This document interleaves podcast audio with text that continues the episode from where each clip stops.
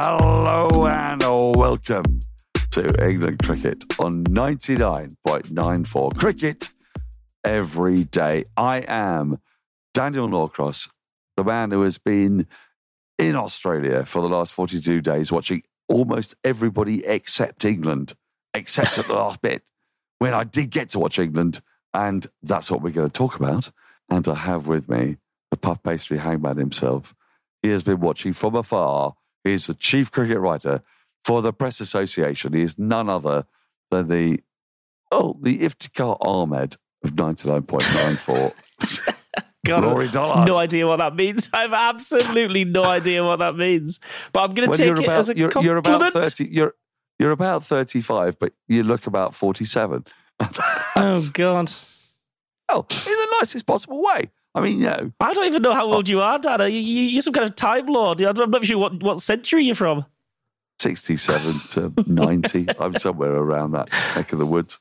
Um, England Cricket on 99.94 is your new home for England Cricket content, and we will be dropping into your podcast feed on YouTube or on the 99.94 app several times every week. So please do rate, review, and subscribe. Thank you for joining Cricket's conversation.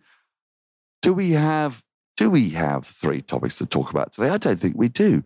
I think what we've got to talk about is that England somehow at the start of the year saw Ollie Robinson, start of 2022, saw Ollie Robinson making his way very rapidly to Hobart International Airport, even before the last ball had been bowled of the Ashes series, as England made their tawdry and miserable way out of an Ashes series. And 10 months later, they have destroyed New Zealand at Test cricket. They have beaten India in an extraordinary fashion in Test cricket. They have repulsed South Africa in Test cricket. And most importantly, they have become the only side ever to hold the 50 over and 20 over World Cup titles simultaneously. Rory, we are here to unpick that remarkable story, a renaissance extraordinaire. What the hell Well- have we just witnessed? In the midst of all that, they did something completely unlikely as well. They, they actually went to Pakistan. Uh, which was which was Yeah, nice of them after not after not doing so last year. So it has been a bit of a year of putting things putting things uh, right. Yeah, listen, I think you're on your 42nd day in Australia, but at least you get to go on a high and with a bit of wind in your sails. When I was in Australia for that Ashes series, it was a long old schlep, and it got worse and worse and worse the longer we stayed. Uh, we left Hobart in very low spirits, it has to be said. So this England team uh, has put smiles on everyone's faces. I think it was a really, a really decent victory against, I don't know, against a team who turned up in the end. It didn't look like they were going to. And at at halfway, I thought this might be the final that that falls a bit flat. I mean, yeah, there is such a thing as winning a world title in, a- in a bit of a flat way. It was on, it was on free to air. There was, you know, the idea of getting a few eyeballs on it, but it turned into a proper final, and it needed, it needed a proper victory. And England gave them one, and Ben Stokes gave them one. And in terms of crossover and getting a bit of interest from from those wider public, that fellow Ben Stokes being in the thick of it always always helps. So this is an England team, as you say, they they're 50 over champions, 20 over champions. It's only the world's blatant, naked refusal to adopt the hundred that stops them being hat trick champions. I'm sure, no doubt about it. Uh, but th- I, th- I guess things feel pretty rosy in the garden compared to where we were, yeah, ten months ago. Things are things are looking up, and particularly in this white ball, uh, white ball world where they've ridden the retirement of Eoin Morgan. And if anything, by the end of this tournament, did they even look stronger? They probably did. Um, I absolutely agree with you. It's an extraordinary thing because I think when we started 99.94, we began in August, September, and the part of English cricket that we'd started to learn to rely on really was white ball cricket under Eoin Morgan. Um, it felt like a, a safe place where Test cricket had gone horribly wrong. England had won one Test match out of 17. Let's be quite clear. And yet there was this sort of safe place where you could go to if you're an England fan. You could go, well, you know, we're terrible at Test cricket, but we're magnificent at the at the game that's really going to persist as the future goes on. And then the summer came, June, July, August, and it was pretty pretty bleak, really. Actually, when Eoin Morgan retired, Jos Buttler took over the captaincy. Matthew Mott had come in, and you, they they didn't perform with the same vim, the same vigor, the same certainty. And yet, at the end of this, they become world champions. And I suppose what we've got to examine is: did they get a bit lucky? Was it, you know, the nature of tournament cricket? or were they this standout dominant team? For me, having been here the entire time, there was one very poor performance against uh, Ireland. Uh, poor, a weird one against Afghanistan. Yeah, there was a weird one against Afghanistan, but when they played against sides that really that they felt were on their level, New Zealand, for example, Sri Lanka when they had to win, India were a powerhouse in world cricket. Uh, then Pakistan in a final. They were uh, simply supreme. I, I, will. We can talk about the final in and of itself. I think in in the, in the second part of this program, but just generally looking at where England are as a as a white ball side, how has this happened? How has this happened? Seven years ago, I, I had a, a very long fish dinner with Jonathan Agnew and Adam Mountford. Oh, wow. And people, yeah, four hours. It was lovely from two till six this this. Oh, afternoon. I thought you just, I just thought you ate a really long fish between you. No, no, no, no. I had, I had oh, twelve oh, right. oysters. I had a, a, series of different ceviches, sashimis, all uh, and a clam chowder. Um, yeah. Anyway, you thought and, England were useless, basically. Well, no. I, I, was I was talking to people who who had been here seven years ago and had watched the nadir of English cricket, 2015, Adelaide losing to Bangladesh, the hopelessness of their white ball uh, way of playing. And seven years later, they, they hold both trophies. 10 months after, as I said earlier, being so dreadful at red ball cricket under Joe Root, they, they are champions of two formats how have they got there? Why has this happened? Is this just the nature of sport, or is it that that that somehow? I, I, I, think. Well, you asked were they the dominant team earlier in the in the tournament. They weren't the dominant team, but I think they were the best team. And it's not always the case that the best team wins, but I think you'd be hard pushed to look at any other team out there and say there was a team that was better suited, better constructed, or better skilled for T20 cricket than this England team. Why did that happen? I think it's legacy. I think this is this is the long re- reading to good decisions been made. England England flipped their whole approach in 15 after that after that tournament that you're talking about, the Bangladesh defeat. And they they objectively and it did cost them a little bit. We know that, and we know that from our discussions of the test team and where it went wrong, and the fact that I suppose even Ashley Giles admitted that the eye went off the ball a little bit. But they decided to get better at white ball cricket. They decided to be more aggressive, to be bolder, to be braver, to take more calculated gambles. And that fed down all through the system. So they didn't they didn't create from those decisions the likes of Alex Hales and Jason Roy and Jonny Bairstow. They were already there. But the decisions they made, the emphasis they put on it, the seriousness with which they went about this created some of the players that they have now. Liam Livingstone is a direct result of of those things. Sam Curran, in all likelihood, probably is. He was huge, and the fact that they have pressure pushing on all places and and options and depth across the board is a result of the fact that they they they knew and they really ripped up the book and decided to be a different team. And that lies at Morgan's door. It's completely correct to give him credit for all of this. Buttler has at quite short notice, added a bit. He's added a bit of his own, and it's, it's really gone well these last few weeks. And he didn't do it in the summer. It's, it's quite a recent development that he's almost done it on the fly. What do you, what now, do you, my what concern. Do you, what, do you, what, so when do you say that? Uh, what, what do you think he has added? Because I've heard people say this, and I, I've seen it, but I've not quite been able to define it. What What is it? Do you think that he has done? Well, I think he has become nimbler with his decision making, even even more so than Morgan. Probably he he has embraced the nature of this team, which is lots of players who can do lots of things, and he has whether it was necessity because he didn't he didn't he didn't look like that was going to be his calling card when he first started in the job. He almost looked like he had been handed on some fine china, some family heirloom from Eoin Morgan, and he didn't want to touch it too much in case he dropped it. And then I think the way things were going, certainly the defeat to Ireland and Afghanistan for that matter, the game where they just squeaked through, really. I just think he decided this isn't going to work. I, I need to, I need to get my hands dirty here and, and put myself in the thick of it. And he did after that. I don't think you could look at a game that England played after the Ireland match and say they went about it the same way or they used the same methods. He didn't have a blueprint, actually. Or if, or if he did have a blueprint, it was sketched in the thinnest pencil going, and he was happy to grab a new one. And that's what, listen, realistically, T20 cricket increasingly should be a game of quick decisions and winning little percentage battles. And that's what England is set up to do. Now, England flipped the script and became this team. I think the thing that's coming down the pipe is that Australia are going to have to flip the script. India are going to have to.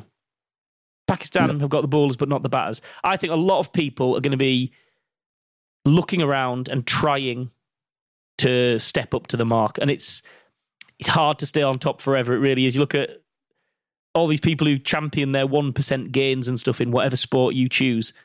Dominance is bloody hard to to come by. So England are top of the world right now in white ball cricket, but people will be coming for them, no doubt. Um, before we move on to the second stage, where we're going to look at the actual match itself, let's just reflect briefly on what England didn't have. They didn't have Mark Wood. They didn't have Jofra Archer. They didn't have Jonny Bairstow. They didn't have Reece Topley. They didn't have Dawid Malan. Ra- Ravi Bopara said on air during the semi Didn't have Ravi Bopara either, you're right. He was an outsider for the squad, but the, no, you're right. But, but Ravi himself said on, on air, and uh, you know, he's, he's a very astute reader of the game, and he wouldn't say this unless he really meant it. He said England's second 11 would beat India. Now, that is quite, is quite the claim to make, but actually, when you've just destroyed a side with four overs to spare, it's, it's, it's one that's hard to refute, isn't it? I mean, England are mm. unbelievably mm. blessed with players who know how to play T20 cricket. And I guess that the question I put to you, Rory, is is that because of the thing that England cricket fans have been so scared about for years, namely that, oh, their players aren't wedded to English cricket. They're not part of the county scene. They're not part of, um, you know, they're going off to play in a variety of different leagues. They've played in a variety of different leagues. Phil Salt wanders into a World Cup final He didn't do badly at all. Um, you know, Sam Curran out of nowhere is player yeah. of the tournament. Is it out of nowhere or is it out of actually playing everywhere around the world? Yeah, Sam Curran has been a headline grabbing act in the IPL. Now, he, he's it's a different world if Sam Curran's rocking up into the England team, uh, you know, fresh from sort of roaming around fairly low key matches. Yeah, England are the, are the, are the chief beneficiaries of of the global franchise situation at the moment because there's players we haven't even touched upon who are top draft number one picks at, at, at things all around the world. People like Tymal Mills, who's there as a, a, a reserve, really, he's just sort of carrying the drinks. You know, you, you flick on any any competition and he'll he'll turn up as one of the big picks.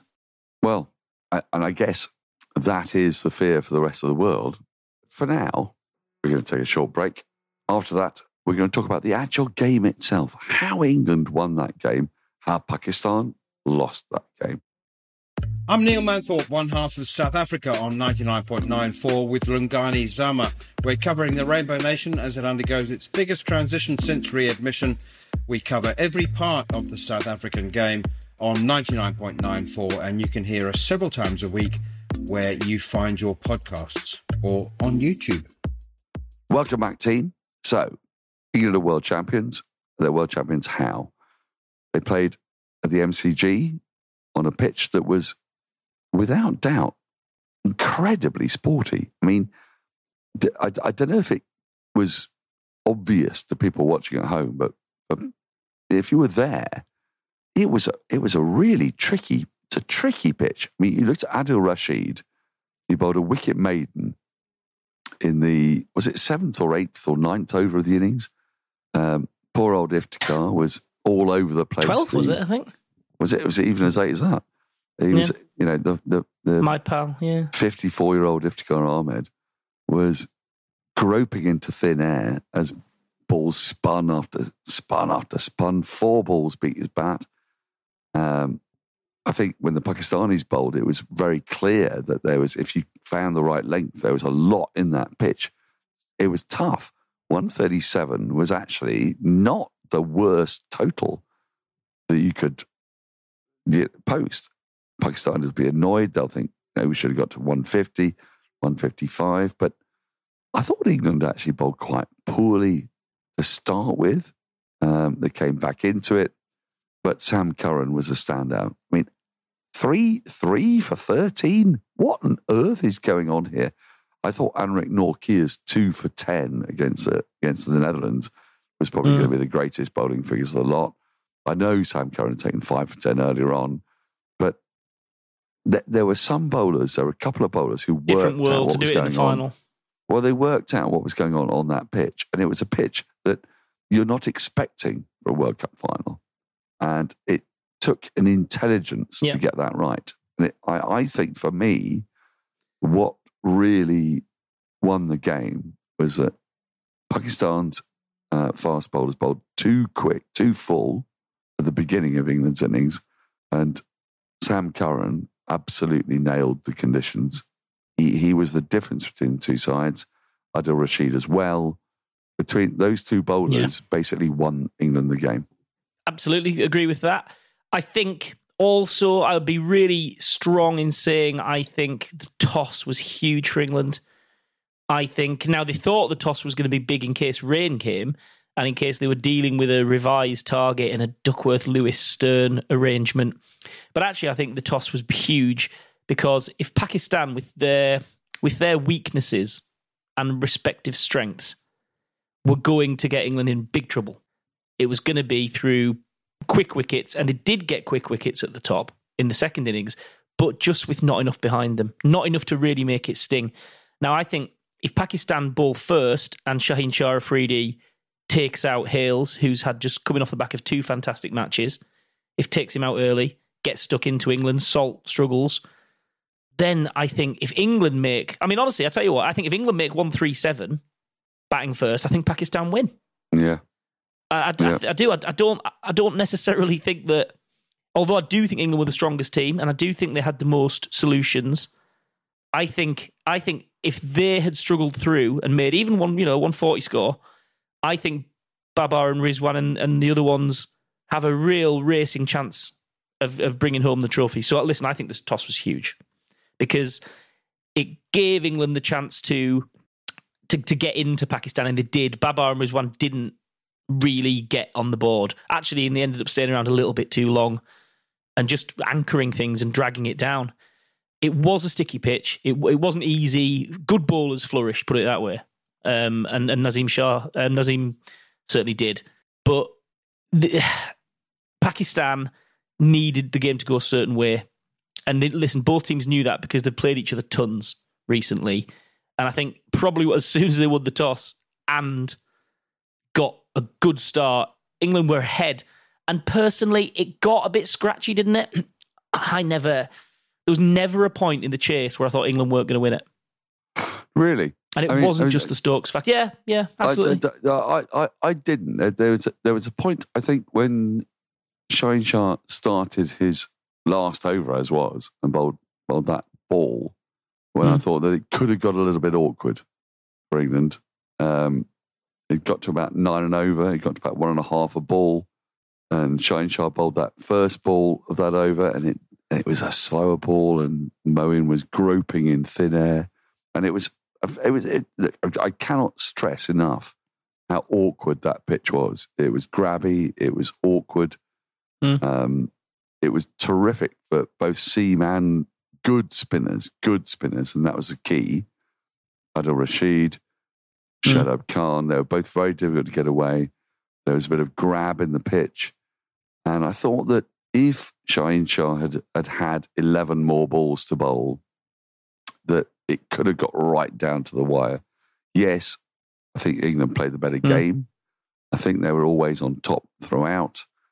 But, you know, when you T20 is, a, is an awkward game to analyse, isn't it? In, in the sense that when it comes down to it, you've got very small margins that determine the difference between the two sides. And Mm. This was a pitch that was actually designed for We ha- Pakistan. we- it was it, it was circumstances that were designed for Pakistan to win, and the fact that England won and they won it comfortably, I felt it came down to a bit of good fortune, and and you're right, it came down to the toss because Pakistan had to assess the conditions, and no one knew what that pitch was going to do first up. But England didn't bowl that well in the power play. They really didn't. I mean, they didn't Mm. challenge uh, Babar Azam. But, and but they got away with the power play. edge. Pakistan let them. They got. They let them away with it. They, well, they did. They let them away with it. They got. They got thirty. Got one run more than India got. Yeah, and and and England And that- absolutely blew India out the park, and Pakistan got one run more in the power play. I thought they let they let the chance go. They could have got more. I, and and and I guess look, you know, Matt Henry said on on uh, BBC, he said, you know, India played blockbuster cricket in a streaming age, and in a way, Pakistan are set up mm-hmm. to do that, aren't they? Rizwan and Babar do mm. that, Yeah, and they, and they try to keep their wickets intact and see where they're going to go. But they've got such a stellar bowling attack. I mean, when you look at Naseem Shah, Naseem Shah bowled a couple of overs that were absolutely extraordinary. I mean, it's like watching Test cricket. He he beat the bat time and time and time again. And we we can talk forever about how Ben Stokes has played the three defining innings, hasn't he? Headingley. yeah. Was- we haven't really we haven't really done the Stokes thing yet. no. well, uh, partly because it was such an ugly and, and profoundly foul innings, in much the same way as it was when England won the 2019 World Cup. I mean, it was horrible to watch. He was all over Mm. the place. He was beaten time and time and time again by superb bowling on an awkward But he was- pitch. In the yet, battle, wasn't he? Just in the battle, he got he got his he got his scrappers for head on. he did he didn't get the edge. I mean, there, there was he, there was a, a referral, wasn't there, when they were convinced that the ball must have hit his bat because it had beaten it four or five times. I mean, Mohammed Rizwan behind the stumps is convinced that every single time the ball goes through to his gloves, it's out. Moderately irritating, certainly if you're a commentator, but fair play to him. Uh, but it was it was it was it was a genuinely tight contest. I thought. I thought there was there was almost nothing between the two teams. So we we can delight and and be excited by England winning the T20 World Cup, but my God, a little bit more luck for Pakistan, and they win that game, don't they? Just a little bit more luck. Mm. Yeah.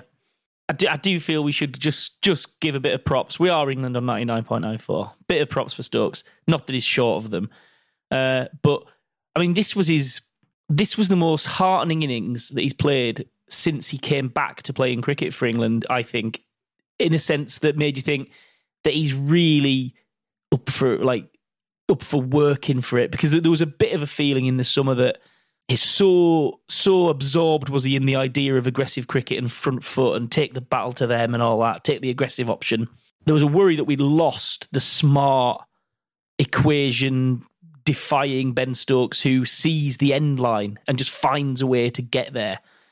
Um, and that he was going to be a different player. He's going to be a, an impact sort of adrenaline shot cricketer batter going forward.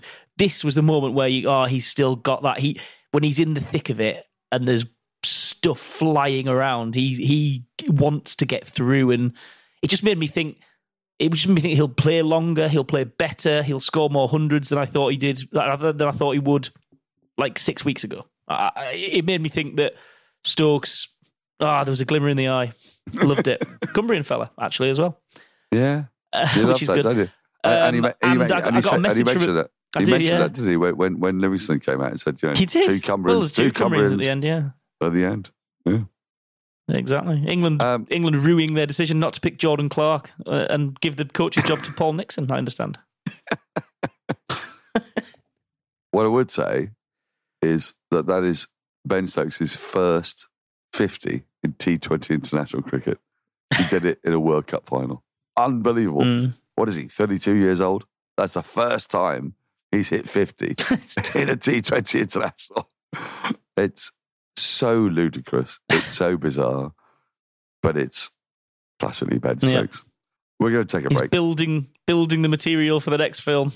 Well, it really is. We'll take a break. Um, when we come back, won't take too long over it, but where do England go from here? They're top of the world. The top of the world, Ma. What are they going to do? Whether it's missing flights or retirements out of the blue, whether it's resignations or bans, as the old saying goes, there's never a quiet day in West Indies cricket.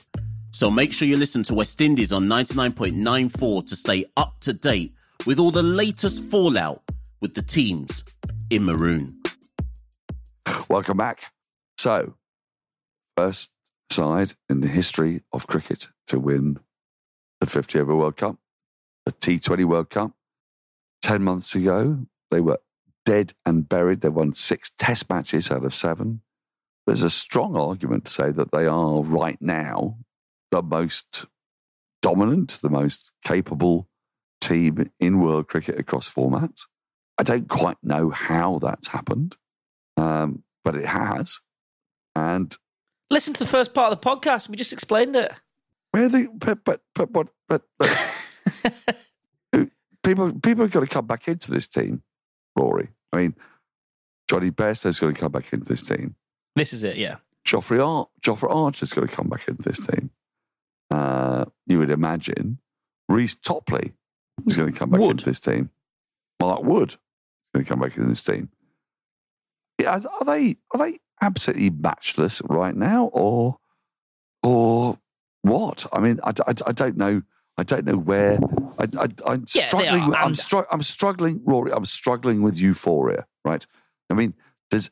I, I, I don't know. I get that- it, I get it. It's not a natural it's feeling. Easy. It, well, it's it's not normal to find yourself in Australia at the Melbourne Cricket Ground in front of eighty thousand people and find England winning a With game a of cricket. on your face. I mean, no, it no, it just it just Yeah. doesn't happen, and you know that because you've been around the world, you've done all these things, you've experienced the the dismality. last time I was there, last time I was there, Scott Boland was putting together his claim for greatest living cricketer.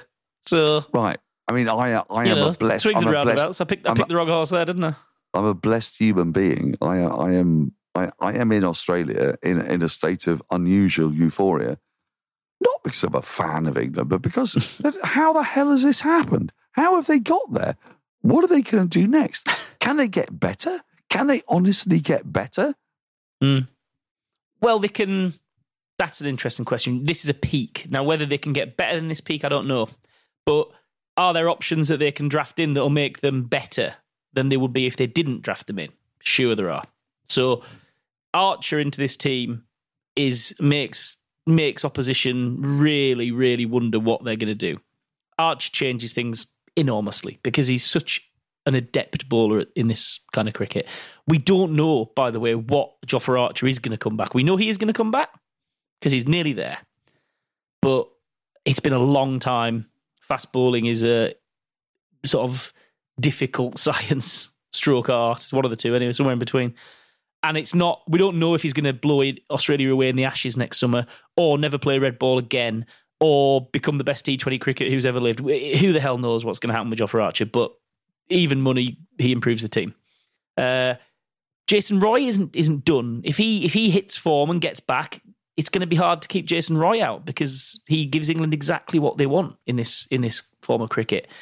I think you look at one of the questions you look at: Could England get better and better and better? Well, they can only stay at this peak as long as Adil Rashid's around because there isn't an obvious sub for Adil Rashid. Rehan Ahmed is the next man in line. Uh, we talked about him a wee bit, I think, on here. Uh, I interviewed him recently. Unbelievably confident kid. Genuinely is ready to. He said to me, he, if England wanted to open the ball in the Test matches in Pakistan, he'll just do it because that's what he does. He just bowls. He bowls whenever people want him to. So he's super confident. But England don't have a Rashid replacement ready to roll just yet. So he's the big one. He's got to stay fit. I mean, interesting here. We've got Will Smeed. This is an interesting one, isn't it? Just just mm. announced that he's going to mm. play white ball only. He's never played first class cricket. Probably never will. Now he's played one fifty over game in his life. He's he's decided that T Twenty at the age of twenty one. He's decided that this is for him. Now maybe we'll see a bit more of that in England. Maybe their success at this at this format, the opportunities that pervade maybe 21 year old kid comes through and says, "Why would I want to, you know, bother my ass breaking breaking down and playing Test cricket? Maybe there's, maybe we're going to have a glut of players who just want to come in and refresh this team." But there's a lot of questions. Who drops out? The next World Cup is India, which is changes the equation for England and probably changes it against England's interests. Um, and then it's US in West Indies for the T20. By then, don't think we'll see Woakes. don't think we'll see Jordan. Uh, Malan, probably not. Uh, probably not Hales. I don't think Hales. Don't feel like this is going to be a five-year chapter in Hales' career. So there is a little bit of refreshing to do. Um, you mentioned Smeed. You mentioned England cricketers deciding to play only white ball cricket, only 2020 cricket. This is a choice that England cricketers can play. It's a choice that Indian cricketers cannot play. Um, they they are s- stuck in India playing IPL, Ranji Trophy, Test cricket. South African players can play everywhere. Are we are we are we in a, in a, in a place now where weirdly, you know, the, the the countries like England have got a real chance of getting one over because they're in inverted commas mercenary cricketers are able to go and play everywhere around the world. Will Smeed, in two years' time, could have played on basically every pitch that you can ever play on. He could have developed his game around the world BBL, PSL, IPL, CPL. Who, who knows? Is that, is that mm. actually going to work for England, do you think, in their favour, strangely? I, I don't honestly, I don't feel like too many people will make that decision. That's why I think Smeed is interesting because the number of times you speak to a young player who's really talented and they tell you that they grew up on drinking in Test cricket and it's all they can think of. Ahmed, uh, Rehan Ahmed certainly said that to me. He said he, he he's only interested in cricket when it's hard, and Test cricket's the hardest you know form that he can think of. So I don't think it'll necessarily be a problem, but I think it's again it's it plays well for England that they have these options. Uh, just as as we're on this section of looking forward and the next World Cup, because if they could win another 50 over World Cup and, and retain that title in India, that really would cement this lot as the golden boys, really golden generation. And maybe we maybe we have to end on this, but India World Cup next year, does Ben Stokes play in it? Does he reverse the retirement and come out for one last job? Um, I, my guess is yes. Actually, my guess is Absolutely yes. Look, we'll see. At the moment, we're riding on a on the crest of an extraordinary wave. I can't quite believe that English cricket has got here. As I said right at the beginning of this, ten months ago, it was in the absolute doldrums, and now. I mean, I, I am not getting any Twitter mentions from Indians telling me that I need to cry. And uh, there's a strange thing about Indian Cry Twitter. More, yeah. They they do they do they do think that crying is an important thing, and I'm not crying, except tears of extraordinary emotional joy. Thank you for listening to England Cricket on 99.94, where you can speak cricket every day. Please rate, review, and subscribe wherever you enjoy your podcast. You can download the 99.94 app and follow us on Twitter at Norcross Cricket, in my case, at Norcross, as in neither angry nor cross. And I am certainly not angry or cross at Norcross Cricket. And in your case, Rory, at. I'm at the RVD. You can find He's me always at the RVD. At your leisure. He's always at the RVD. Yeah. It's the way to go. Never miss out. Join our 24 7 conversation on social media and follow us at 99.94 DM. Cricket every day. Thank you for joining us. England have won another World Cup. It's kind of weird. I don't quite know how I feel about it. But what I would say is that 80, I've never been in front of 80,000 people in a sporting arena and commentated in my life. The only time I've had more than 80,000 people was when Wimbledon beat Liverpool 1 0 in the FA Cup final in 1988. And it was brilliant, but somehow not the same. Ladies and gentlemen, Different.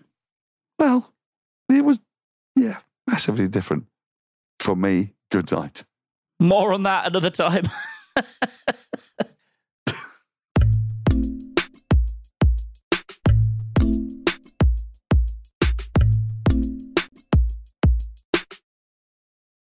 Hey there, my name is Michael Lamonato, and this is Pit Pass F1, a brand new podcast that'll take you closer to the action of the world's most prestigious motorsport. From Monaco to Miami and Australia to Azerbaijan, Pit Pass F1 is on the ground and has you covered. Esteemed F1 journalists Julianne Cerasoli and Chris Medland will take you inside the sport every round. They'll keep you up to date with the latest news breaking in Formula One and the most influential views shaping the world of Grand Prix racing.